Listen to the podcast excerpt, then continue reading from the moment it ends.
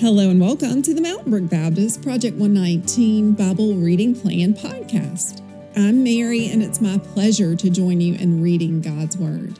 Today is Thursday, January 11th. I'm reading from the English Standard Version. We are still in Luke chapter 1. It is quite a lengthy chapter, starting in verse 57 today, and we'll go through the end of the chapter. And then we'll move over to the Psalms to Psalm 99. I want to kind of recap where we are in the story of Luke so far. Luke has decidedly set out to write an orderly account for Theophilus about what has been fulfilled through eyewitness traditions that he knows about. In this chapter, we learn about two births. We learn about the birth of John the Baptist and how Zechariah the priest was going in to burn incense before the Lord, and the angel of the Lord appeared to him and told him he was going to have a child by Elizabeth, his wife, and he could hardly believe it. And because of this, he was mute until John was born. We're going to read more about that today. And then the birth of Jesus is foretold to Mary by the angel Gabriel. And he also tells her that Elizabeth, her cousin, is also great with child. And so she goes off to be with Elizabeth and Zechariah in their home, and she sings a wonderful song of praise, reminding us of God's mercy and his goodness. In today's passage, we're going to learn about the birth of John the Baptist and how um, Zechariah can speak again because of his faithfulness to the Lord. And then he gives a song of prophecy. In this song, he talks about how God has raised up a horn of salvation. This is an Old Testament image. In the temple, there would be an altar, and on the altar, each side would have a horn on it, and it represented the power of God to save. And when it talks about the horn of salvation in this prophecy, Zechariah is referring to Jesus, who has come, as it says in verse 77, to give people the forgiveness of their sins. Okay, Luke chapter 1. Can you tell I'm excited? Verse 57. Now the time came for Elizabeth to give birth, and she bore a son. And her neighbors and relatives heard that the Lord had shown great mercy to her, and they rejoiced with her.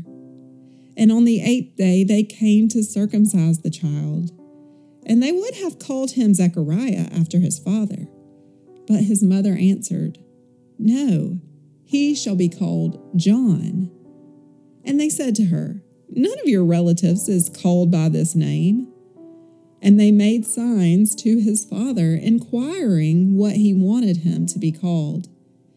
And he asked for a writing tablet and wrote, His name is John. And they all wondered.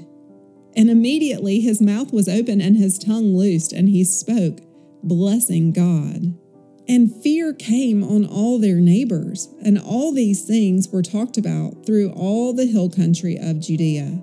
And all who heard them laid them up in their hearts, saying, What then will this child be?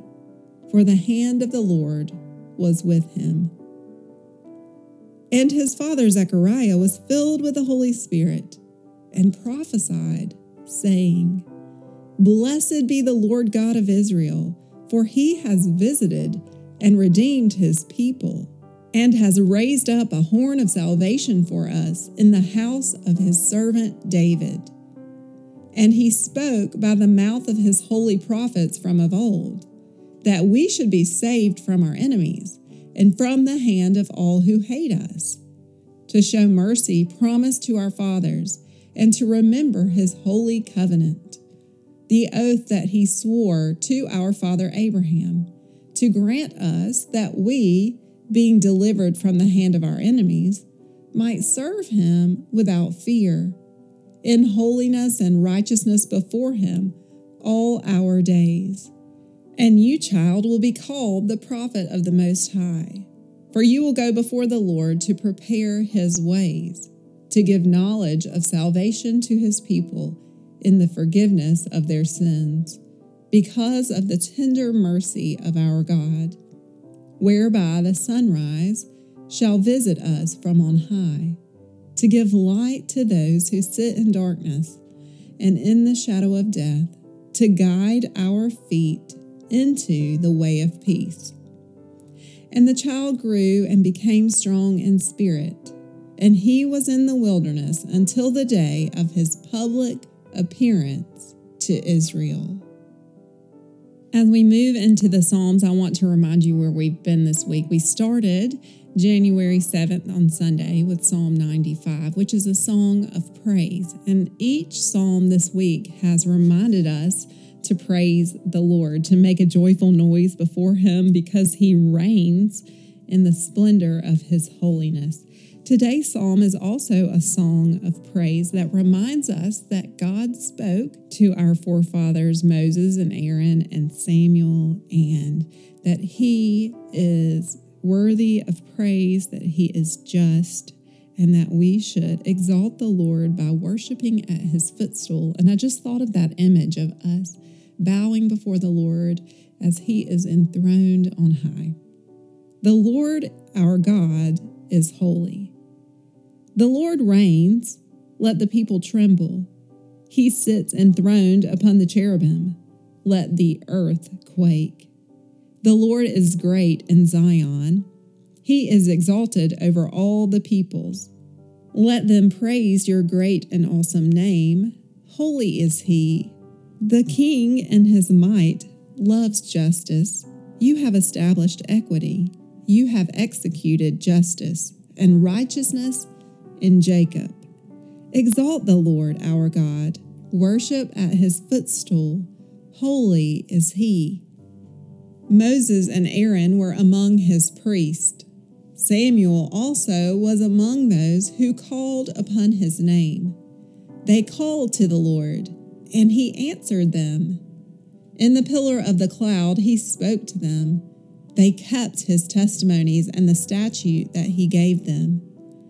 O Lord our God, you answered them. You were a forgiving God to them, but an avenger of their wrongdoings. Exalt the Lord our God and worship at his holy mountain, for the Lord our God is holy.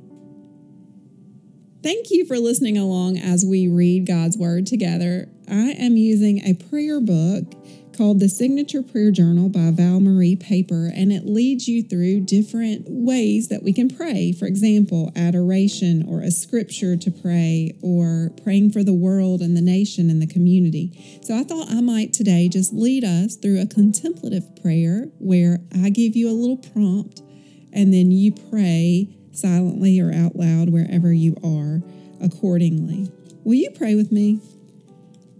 Father, we thank you for this day, and we just want to stop and pray a prayer of adoration. Lord, you are creator, sustainer, you are truth. Everything you say is true, and we praise you. Now, I want to lead us in a time where we think of a scripture that means so much to us and just say it before the Lord.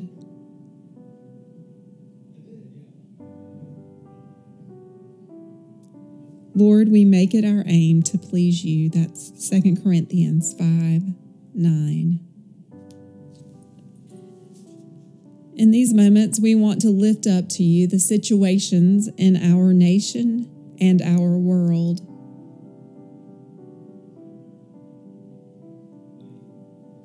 We ask, Lord, for our community,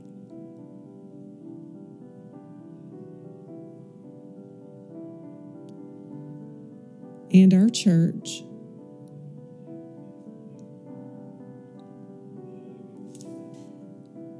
We bring to mind before you, Lord, those that we love very much in our family and in our community, and we say their names aloud to you even now.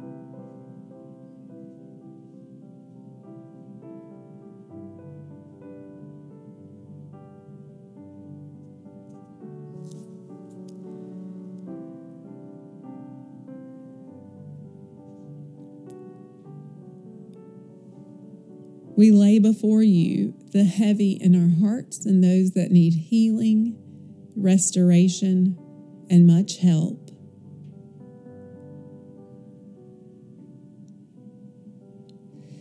We pray for the salvation of those in our midst who do not know you personally. We thank you, Lord, that you are the horn of salvation who has come to forgive us of our sins.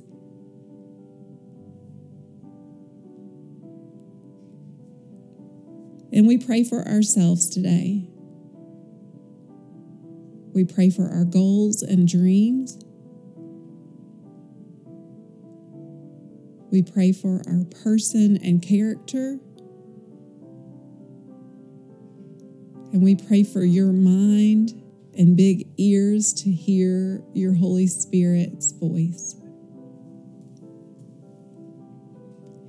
We thank you, Lord, for answering our prayers. And so now we bring before you a prayer of praise for something we've seen you do even this week.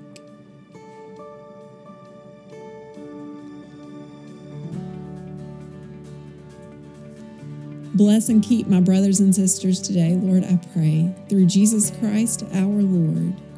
Amen.